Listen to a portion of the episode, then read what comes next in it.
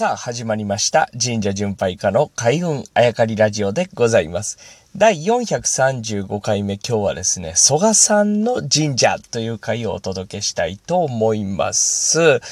えー、飛鳥時代になりまして、まあ、仏像と仏教が入ってきてなんてね、話をさせていただいておりまして、えー、そこに物部さんと蘇我さんという二つのグループがあって、まあ、これ政権をね、えー、助ける地位まで上り詰めるんですけれども、片や蘇我さんは仏教を入れていきましょうよと、おする一派でございまして、物部さんはそれを反対すると。まあ、しかしですね、まあ、えー、一子の変というのをきっかけに大化の改新が行われて、それとともにこう、蘇我さんたちはこう滅亡してしまうわけですね。滅亡というか、まあ、追いやられていく。で、歴史の表舞台からこう消えていくわけですね。なんなら、この、その後に書かれた歴史書、そして僕らが習う歴史の教科書では、割とこの蘇我一派っていうのは、こう、なんていうんですか、悪い人たちのように、えー、描かれている。まあ、それが歴史。まあ、記されたものを基準に考えるしかないですからね。それが歴史なんですよね。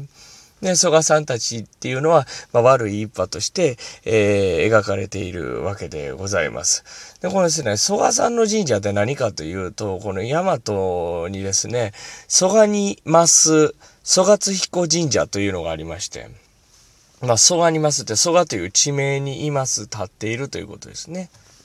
そして、蘇我津彦というのは、まあ、蘇我さんたちの、祖先を神とするというようなね、意味で、蘇我津彦という神を祀ってるんですが、まあ、蘇我さんたちの祖先という意味でしょうかね。蘇我にます蘇我津彦神社という神社がありまして、まあ、参拝をさせていただいたんですけれども、まあ、歴史の中でこう、悪い人として、で、えー、描かれている蘇我さんたちなんですけど、神社を建てられたのはいつなんやと思って調べたら、これ、その、時の天皇はですね、滅亡した蘇我さんたちを、まあ、哀れんで、こう、思いやってですね、うん、この神社を建てたなんていう言い伝えもある。まあ神社としては公式にこれを言い伝えとしてるわけですけれども、こうなってくるとよくわかんないですね。もう歴史というのはね、誰があってて誰が間違ってるのかとよくわからないですけど、まあ、まあまあまあまあまあという感じで、こう訪ねていくと、と宮司の名前がもしかしてと思って、蘇我さんかなと思って表札見ると違うかったんですけれども、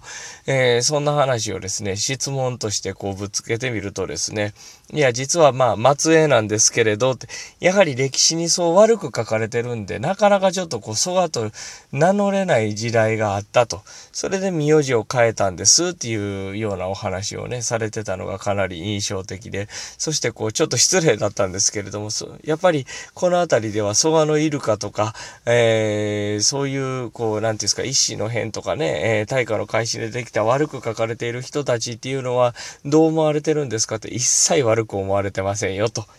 えー、むしろこの辺りでは、あ英雄のように、えー、ずっとずっとずっと言われておりますというお話もね、えー、聞いて、それが印象的だったなと思いました。で、ここでまた一つこう浮かんでくるのは、飛鳥時代にこの建てられた、あの、蘇我にます蘇我津彦神社なんですけど、え、つい、その当時はね、つい最近までは古墳時代やったわけですよ。で、古墳で、蘇我さんたちの、こう、なんていうんですか、古墳やと言われているところもあって、そういうところはですね、あの、堀があったかどうかっていうのは分かってなくてですね、ね、その、そういった意味でいくと、田んぼのために作った、こう、用水路的な